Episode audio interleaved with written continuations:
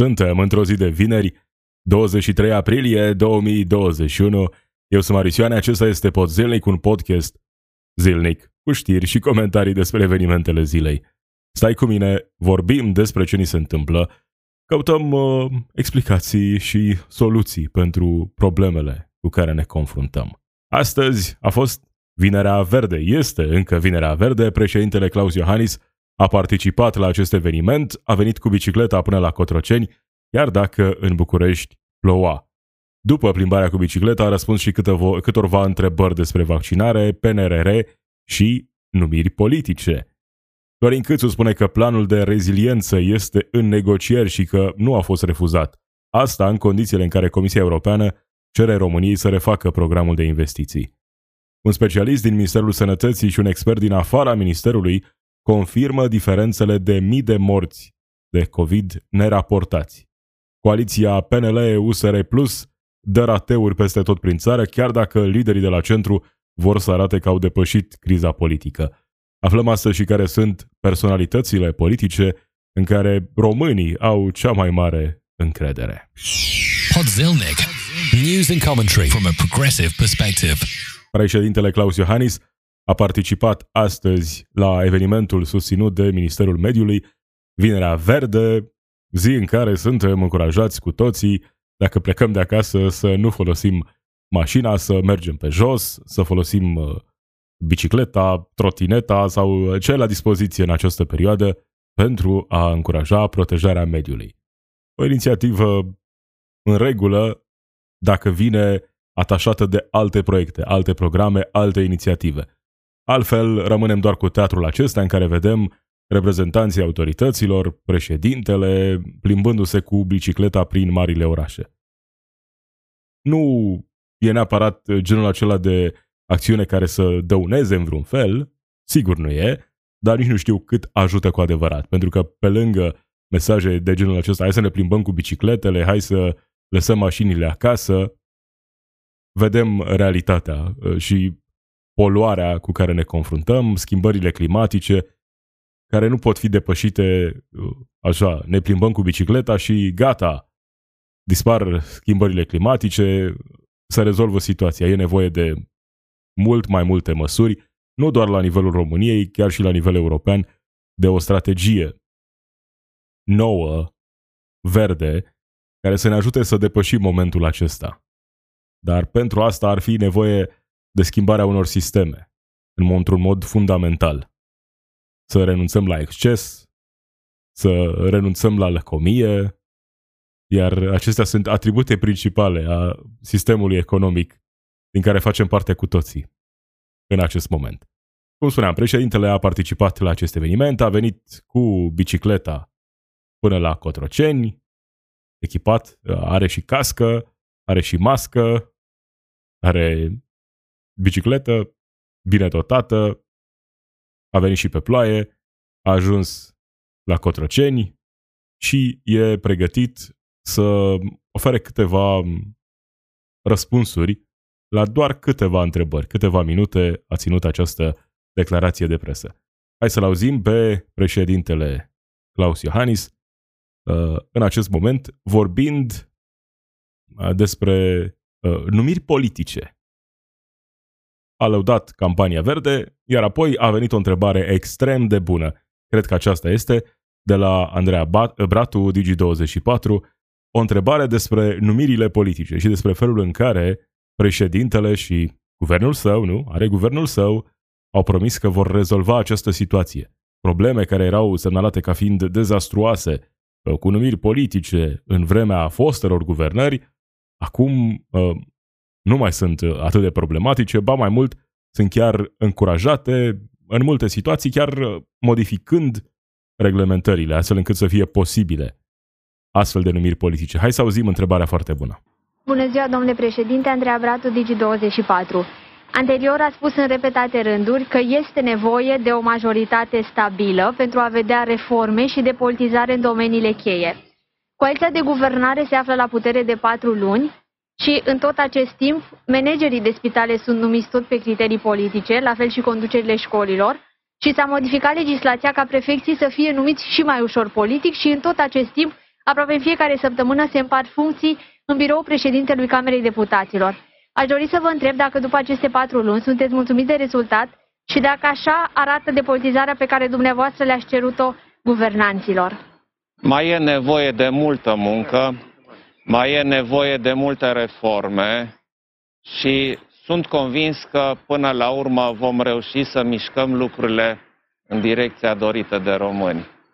Ce răspuns la o întrebare extrem de bună venită de la Andreea Bratu, de la Digi24. O întrebare care merita un răspuns serios. Nu sunt convins că la un moment dat vom rezolva toate problemele acestea. Să răspuns așa, hai, să trecem, nu vreau să răspund la această întrebare. Pentru că nu există un răspuns. Aceștia sunt cu toții oameni politici, ă, chiar și președintele. Când vorbeau despre numiri politice în vremea fostelor guvernări, problema nu era cu adevărat că acele numiri erau numiri politice.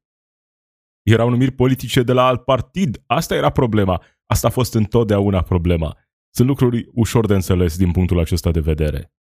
Pentru că nu ai nevoie de prea multe analize pe tema asta. Vezi realitatea din jurul tău, dezvăluirile de anul trecut, din ultimele zile, despre cum sunt numiți oameni în funcții cheie, cum sunt înlocuiți profesioniști cu oameni cu susținere politică, iar lucrul acesta se întâmplă peste tot. Premierul, președintele evită să răspundă în mod serios, pentru că nu au un răspuns. Să crezi că președintele, premierul nu sunt conștienți de ce se întâmplă. E partidul lor, știu ce se întâmplă, știu cine sunt oamenii care propun aceste numiri. Doar că nu au o problemă cu lucrul acesta. Despre asta e vorba acum și a fost vorba întotdeauna. Numirile politice sunt întotdeauna o problemă când nu ești tu cel care face acele numiri politice. Apoi, când ai majoritatea, când ești într-o poziție confortabilă, toate aceste lucruri nu mai contează, pentru că numirile tale politice sunt uh, binevenite. Prefecții numiți politic erau o problemă, inclusiv în raport cu Uniunea Europeană.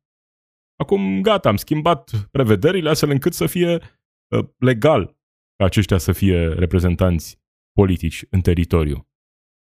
La fel, la direcțiile silvice, cum am văzut, uh, și avem de la G4 Media în exclusivitate Următorul subiect, 16 consilieri de parlamentari și secretari de stat PNL au aterizat prin metoda detașării la apele române. Încă o situație la apele române, de data asta vorbeam zilele trecute despre direcțiile silvice și despre situația de acolo cu aceste numiri politice. În multe situații nu era vorba doar despre faptul că cineva susținut de partid, de PNL, ocupă această funcție se întâmpla în felul următor, așa cum am tot vorbit. Vine un reprezentant și lansează amenințări mai directe, mai puțin, mai indirecte, lansează amenințări astfel încât să îl convingă pe cel care ocupă acum funcția câștigată prin concurs să se retragă, astfel încât să poată fi înlocuit cu un om de al partidului. Iar la astfel de întrebări, președintele zice, da, sunt convins că o să reușim. Să, mai sunt multe lucruri de făcut. Ăsta nu e un răspuns, pentru că, așa cum spuneam, nu există un răspuns care să fie satisfăcător în acest moment. Să zică președintele, da, toți cei care au încălcat uh, normele bunului simț, măcar dacă nu legea, trebuie să fie pedepsiți, înlăturați din PNL, nu, nu vrem să lucrăm cu astfel de oameni. Nu că ăsta e partidul, adică de ce ai luptat să ajungi la putere dacă nu poți să-ți numești oameni în funcții importante?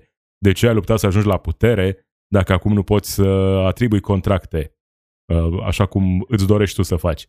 Iar în perioada asta de alertă în care suntem acum, o perioadă importantă, adică avem nevoie de uh, măsuri, de restricții, dar există și efecte adverse ale acestei stări de alertă.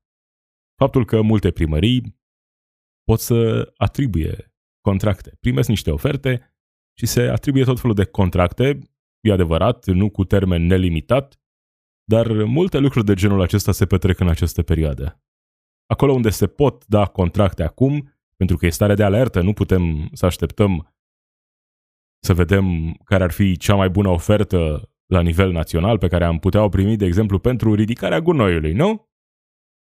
multe astfel de afaceri sunt în desfășurare în acest moment în România, unde firme apropiate de partide câștigă tot felul de contracte tocmai datorită, din cauza sau datorită, depinde cum vrei să, de ce parte a baricadei te afli, uh, stării de alertă, care le permite să facă astfel de lucruri. Acum. Asta pe lângă toate numirile politice despre care nimeni nu vorbește în mod serios. Iar atunci când un reporter, uh, reporter ca Andreea Bratu adresează o astfel de întrebare, e imediat uh, dată la o parte, cu un răspuns care nu reprezintă nimic. N-a spus nimic președintele. Da, sper să, să fim mai buni în viitor. Ce facem pentru asta? Probabil președintele observă cu îngrijorare situația, nu? Cu siguranță lucrul acesta se întâmplă. Îl așteptăm să vorbească despre ciuma galbenă sau nu? Probabil că nu se va întâmpla. Nu mi-aș ține respirația așteptând momentul acela. Comisia Europeană cere României să refacă PNRR, programul de investiții de 30 de miliarde de euro din bani europeni.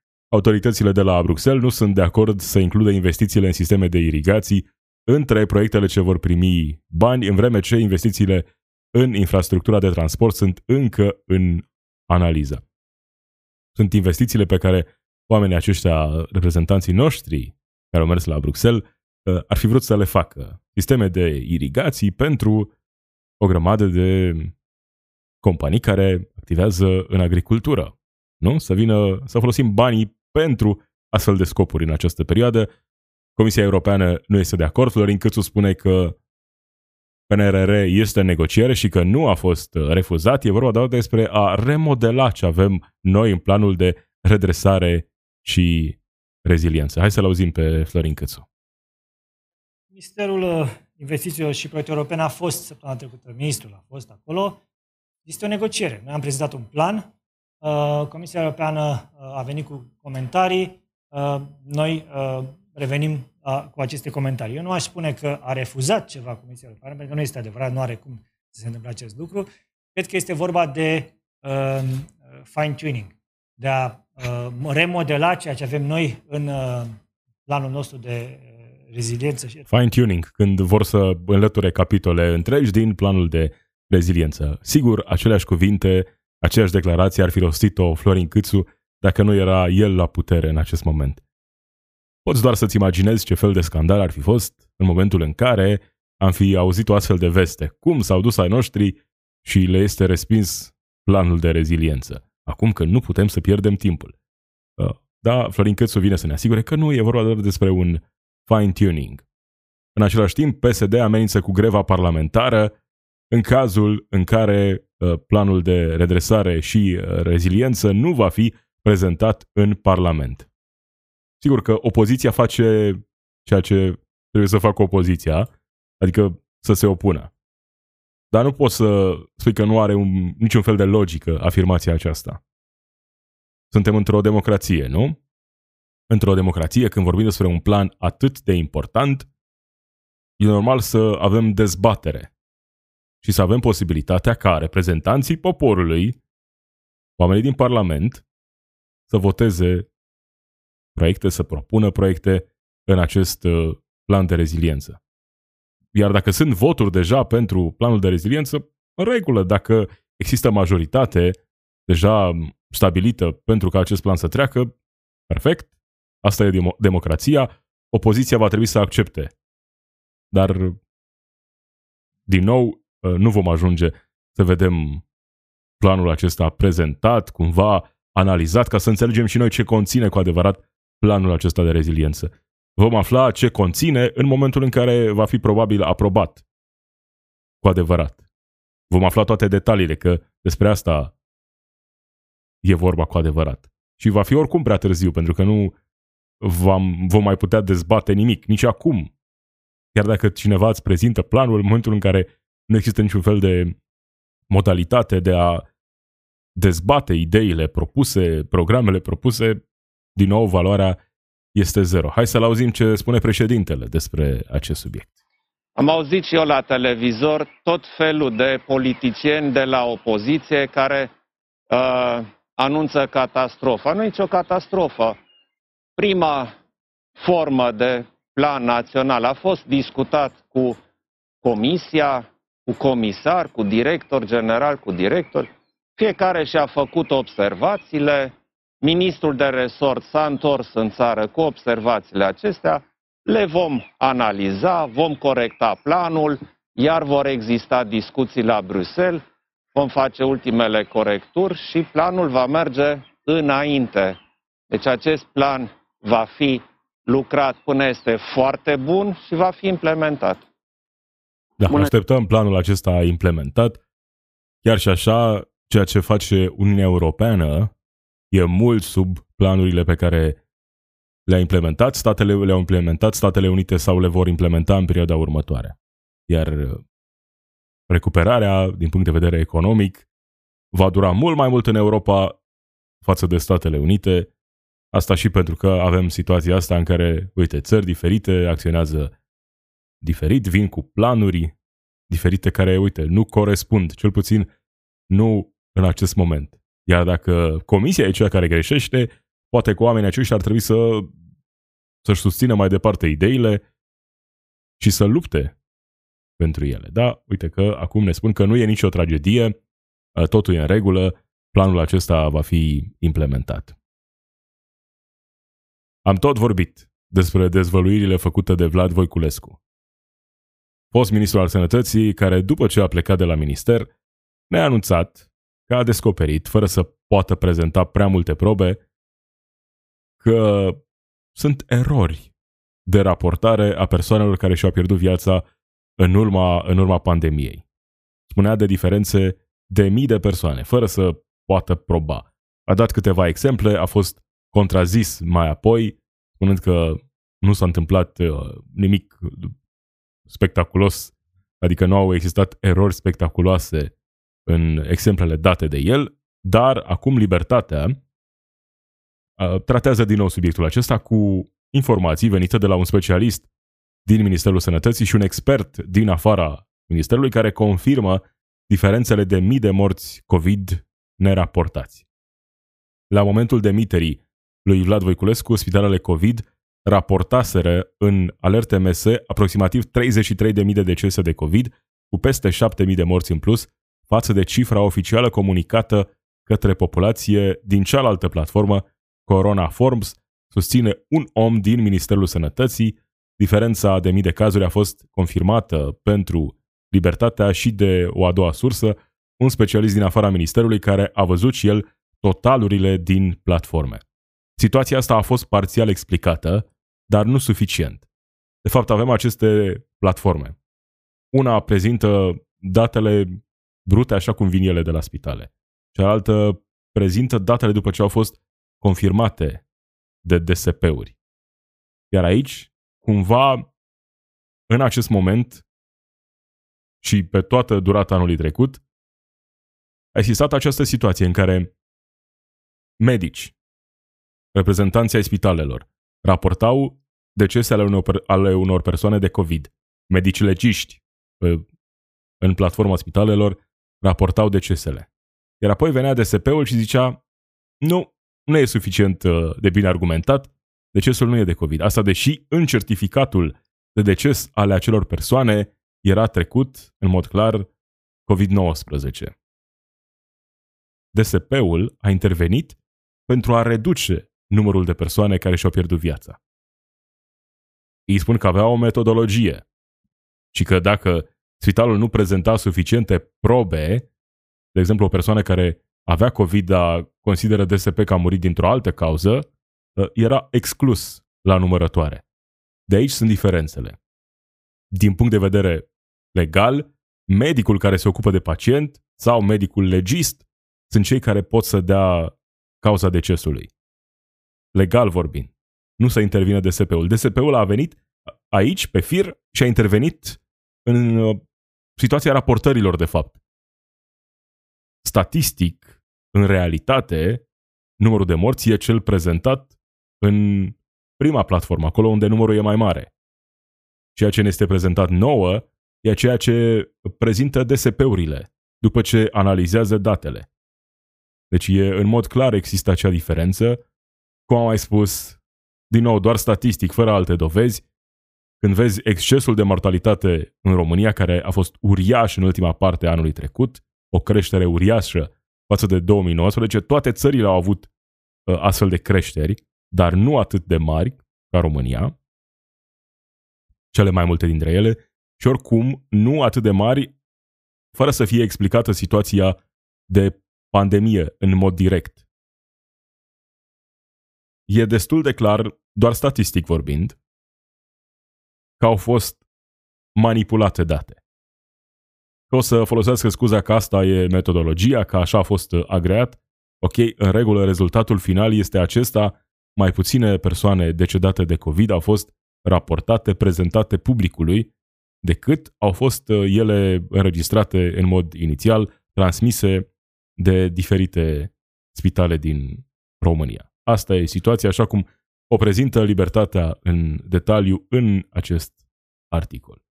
Între timp, campania de vaccinare încă merge relativ bine, doar că, așa cum vedem datele în acest moment, numărul, numărul persoanelor aflate pe listă de așteptare este în scădere, sunt mai multe locuri disponibile acum, mult mai multe locuri disponibile acum, cu programare imediată în platformă, decât oameni pe lista de așteptare.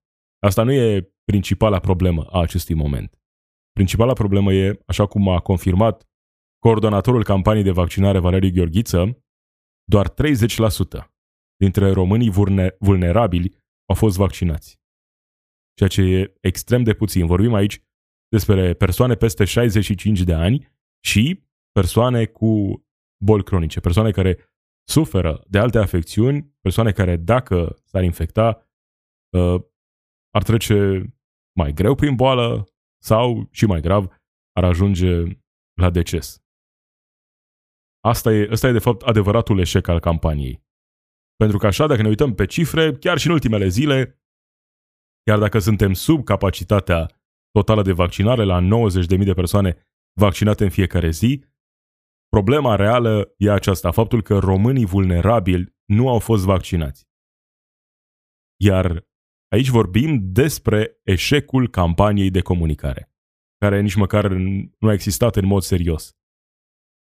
Sigur că nu e, greu să, nu e ușor să duci o astfel de campanie, e extrem de greu să duci o astfel de campanie acum când vedem peste tot uh, conspiraționiști, de la 5G până la tot felul de alte conspirații pe care nici măcar nu vreau să le repet despre vaccinare, apoi ă, chiar și situații legitime în care oamenii se tem, de exemplu situația cu AstraZeneca, toate aceste cazuri ne-au adus aici, unde cei mai vulnerabili nu au fost vaccina- vaccinați.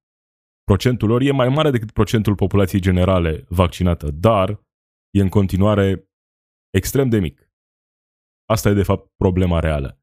Dacă avem 70% nevaccinați dintre cei mai vulnerabili membri ai societății, nu ne putem aștepta să revenim la o normalitate pentru că locurile la terapie intensivă vor fi în continuare ocupate în proporție de 100%. Pentru că tocmai aceștia, oamenii vulnerabili, ar avea nevoie de protecție acum. Aceștia sunt oamenii care ajung mai degrabă în astfel de situații. Sunt oamenii care ar fi trebuit să fie primii vaccinați. Și a existat prioritizarea. Există și acum posibilitatea ca acești oameni să se vaccineze. Absolut. Numai că, prevenim la aceeași problemă, nu a existat o campanie serioasă de comunicare, de informare, o campanie de convingere. Mi s-a spus de la început că nu, nu există astfel de probleme și că oamenii vor dori să se vaccineze. Pentru o perioadă am și crezut lucrul acesta într-o oarecare măsură, văzând că oamenii vor să se vaccineze, că nu sunt încă locuri disponibile. Asta era adevărat. Nu mai e adevărat astăzi. Tocmai de asta cred că a ieșit și președintele din hibernare și nu mai privește doar cu îngrijorare situația, pare să se implice, a fost la deschiderea acelui centru de vaccinare mobilă și spune că se va implica în continuare. Dar e nevoie de mai mult de atât, e nevoie de exemple. Funcționează. Funcționează să vezi uh, astfel de exemple. Funcționează puterea exemplului. Uh, în grupul tău de prieteni, în grupul tău de cunoscuți, funcționează într-o oarecare măsură. Apoi, mai departe, dacă vorbim despre personalități publice, am văzut că Dorian Popa s-a vaccinat. Are fanii lui. Sunt convins că uh, nu e genul acela de acțiune fără niciun efect. Câțiva oameni poate se vor lăsa convinși de Dorian Popa. Nu știu cine sunt acei oameni și cum se lasă convinși de Dorian Popa sau de ce a fost nevoie să-i convingă Dorian Popa, dar uh, astfel de situații cu siguranță ajută campania de vaccinare. Influencerii, nu? Influencerii să promoveze și campania de vaccinare. Nu că asta ar fi singura măsură de care am avea nevoie. Cu siguranță nu. E nevoie de informare în primul rând și de acces în același timp. Problema accesului pare să fie rezolvată, iar dacă nu e rezolvată 100%, avem uh, indicii clare că va fi rezolvată în perioada următoare, asta pentru că începe inclusiv vaccinarea la medicii de familie.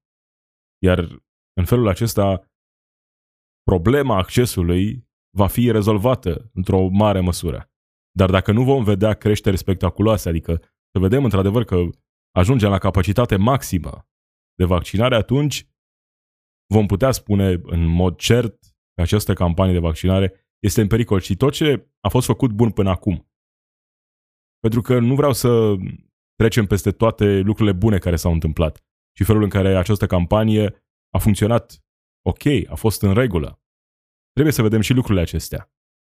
Doar că nu vor mai fi la fel de relevante dacă această campanie nu va fi una de succes.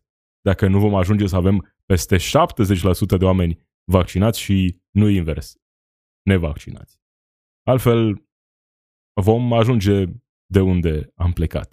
Iar, iar lucrul acesta îl spune și președintele Claus Iohannis. Uh, ce variantă de rezervă există în cazul în care nu reușim să ajungem la cifra de 60-70% dintre persoane vaccinate până la finele acestui an? Dragii mei, nu există variantă de rezervă. Asta este vestea tristă. Vestea bună este că vom dispune de suficiente doze de vaccin, ne vaccinăm, ieșim din pandemie. Dacă nu ne vaccinăm, atunci pandemia se va tot continua, se vor tot îmbolnăvi oameni, vor tot muri oameni de această boală și nu cred că cineva își dorește așa ceva.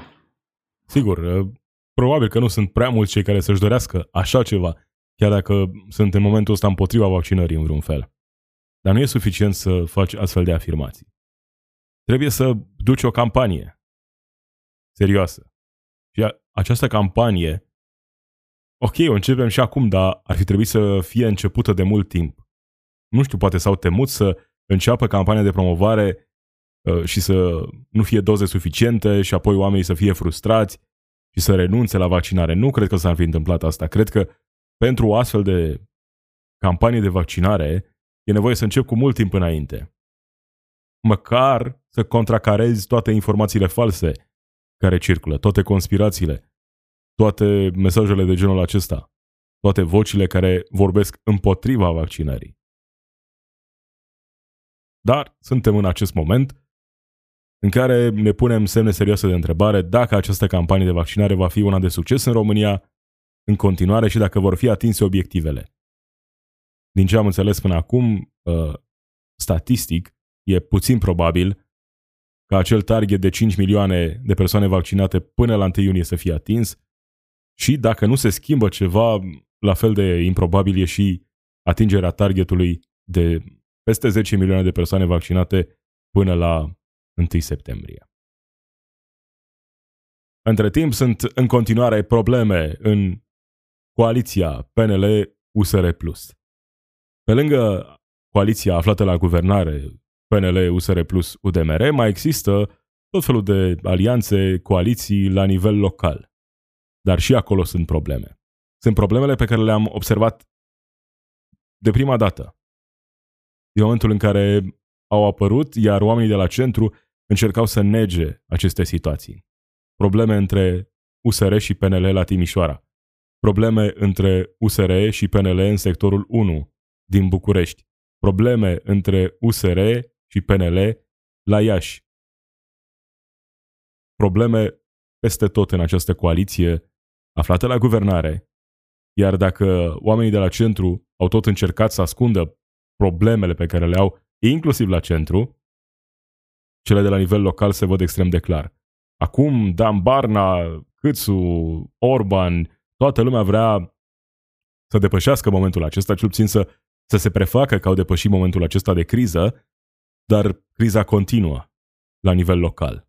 Continuă la Timișoara, continuă în sectorul 1, continuă la Iași, continuă în multe zone din țară unde există conflictul acesta. Cel mai recent e cel de la Iași, unde nu a fost votat bugetul local. Mihai Chirica susține că orașul ar putea rămâne fără primărie și că nici Dragnea nu a reușit să frâneze atât de mult municipiul Iași cum a reușit USR. Cozet Chichirău spune că problemele sunt de la primar, iar fi spus lui Chirica de trei luni că vor să dispară cheltuielile inutile, a cerut suplimentarea posturilor din primărie, a ignorat investițiile și digitalizarea administrației. Ăsta e motivul pentru care bugetul nu a trecut. Deci, probleme la Iași. Probleme în sectorul 1. Bugetul propus de Clotilde Armand uh, a întâlnit un nou eșec în drumul său uh, spre aprobare. Nici ședința Consiliului de ieri nu s-a ținut din lipsă de quorum. Situațiile acestea sunt peste tot. Ăsta e unul dintre motivele pentru care e extrem de clar că această coaliție nu poate merge mai departe prea mult timp de acum încolo. Miza e mare, cu toții vor să rămână la putere. Vor să rămână la putere pentru că au planuri serioase oamenii aceștia. Dar, de cealaltă parte, sunt conflictele acestea politice care apar. Neînțelegeri în ceea ce privește abordarea, apoi felul în care sunt alocate, sume diferite, felul în care sunt numiți oameni uh, în funcții importante. De acolo pleacă acest conflict. Și așa cum se vede el la nivel local, s-a văzut la nivel național și se va mai vedea. Vor mai fi cazuri de genul acesta și în perioada următoare, oricât ar încerca să spună, de exemplu, Dan Barna, zilele acestea, că criza politică a fost una creată artificial de presă, de Facebook, de toate rețelele de socializare uh, și că a fost un linșaj mediatic care a pus presiune pe coaliție. Nu, presiunea asta există și e în interiorul coaliției aflată la guvernare. Și pentru că vorbim despre oameni politici, despre problemele lor, hai să vedem și care sunt acele personalități politice în care românii au cea mai mare încredere. Avem un sondaj curs prezentat de Antena 3.ro un sondaj care arată în felul următor. Politicianul cu cea mai mare încredere rămâne în continuare Claus Iohannis, 35% încredere. Marcel Ciolacu, pe locul 2, cu 26%, Florin Câțu, 24%. Nu stă rău Florin Câțu în acest clasament. Iar pe locul 4, George Simion, 21%. Astea sunt date clare. Pe lângă toate comentariile pe care le-am făcut eu, le-au făcut și alții despre viitorul aur, cred că lucrul acesta arată cât de puternic va deveni acest partid. Deocamdată George Simion e mai puternic decât partidul. E mai popular decât partidul. Dar 21% încredere pentru George Simion e extrem de mult în acest moment iar partidul pare să fie în creștere în funcție de sondajul în care sunt prezentate datele. Apoi Ludovic Orban cu 20%, Traian Băsescu în continuare cu 19%, cine mai ascultă pe vechiul marinar, Dacian Cioloș 16%, Cristian Diaconescu 16%, Dan Barna 15%, Kelemen Hunor 13%, Anca Dragu 12%, Victor Ponta de asemenea 12%. Cel mai bine stau Iohannis, Ciolacu și Câțu. Iohannis e deasupra tuturor în acest moment, dar uite, vin oameni tare din spate, George Simion la 21%. Impresionant, îngrijorător, sunt câteva cuvinte pe care aș putea să le rostesc în aceste momente. Avem și o înțelegere cu statul român. OMV Petrom va deveni operator în Marea Neagră dacă Romgaz finalizează preluarea participației de la Exxon. Inițial, statul vrea ca Romgaz să fie operator. Cumva s-au înțeles, pentru că știm, cei care dețin capitalul sunt cei care iau deciziile. Iar acum, uh, OMV Petrom spune că disensiunile au dispărut și că OMV Petrom cooperează pentru a debloca resursele de gaze naturale din Marea Neagră.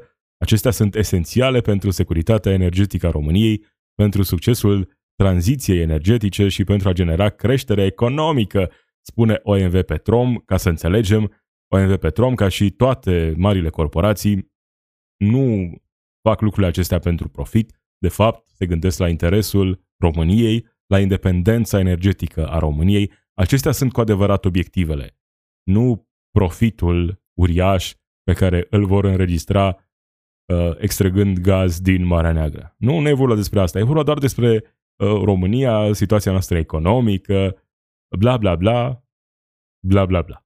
S-au, s-au înțeles, da? S-au înțeles, totul e în regulă, vom extrage gaz din Marea Neagră, OMV Petrom se va ocupa de lucrul acesta. Privatizarea OMV Petrom, uh, un uh, capitol interesant în istoria noastră. Privatizarea Petrom către OMV. Marea Britanie anunță 168 de cazuri de cheaguri de sânge la persoanele vaccinate cu AstraZeneca, mai multe decât știam inițial, o rată de 7,9 astfel de cazuri la un milion de doze de vaccin AstraZeneca administrate. Numărul e în creștere. În total au fost raportate 32 de decese din cauza cheagurilor de sânge.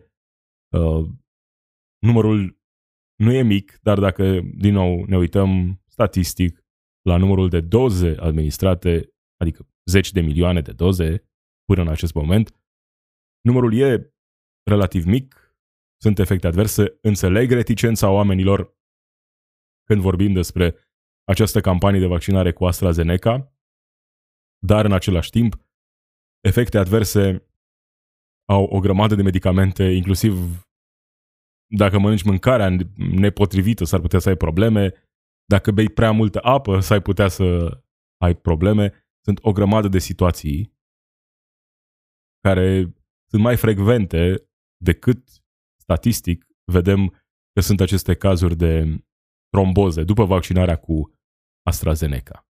Dar emoțional înțeleg de ce există această reticență, de ce oamenii nu se mai îndreaptă către AstraZeneca în această perioadă, mai ales pentru că există și alternative. Există Pfizer, există Moderna, mai puțin popular, dar la fel de sigur.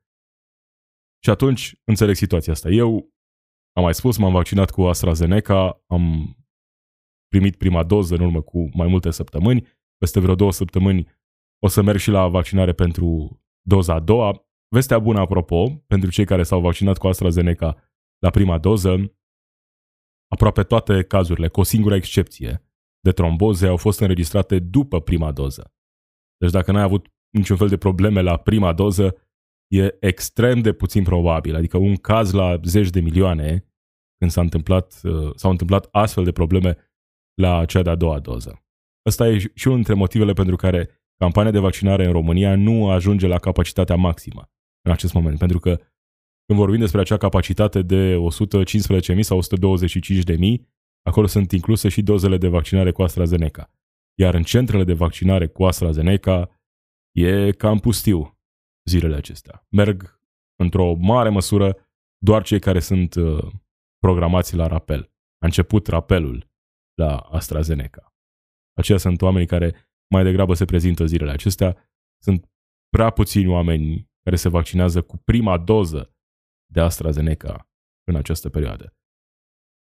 Încă o dată, înțeleg reticența, dar e bine să știm datele reale și apoi să iei o decizie informată bazându-te pe aceste date reale, așa cum sunt ele prezentate, cunoscute astăzi. Acesta a fost Podzilnic. Marisioane sunt eu. Zi bună!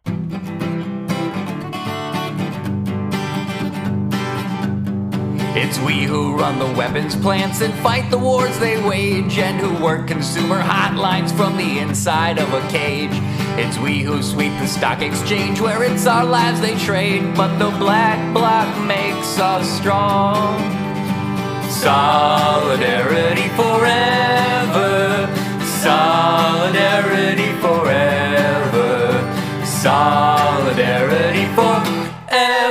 for the black bloc makes us strong.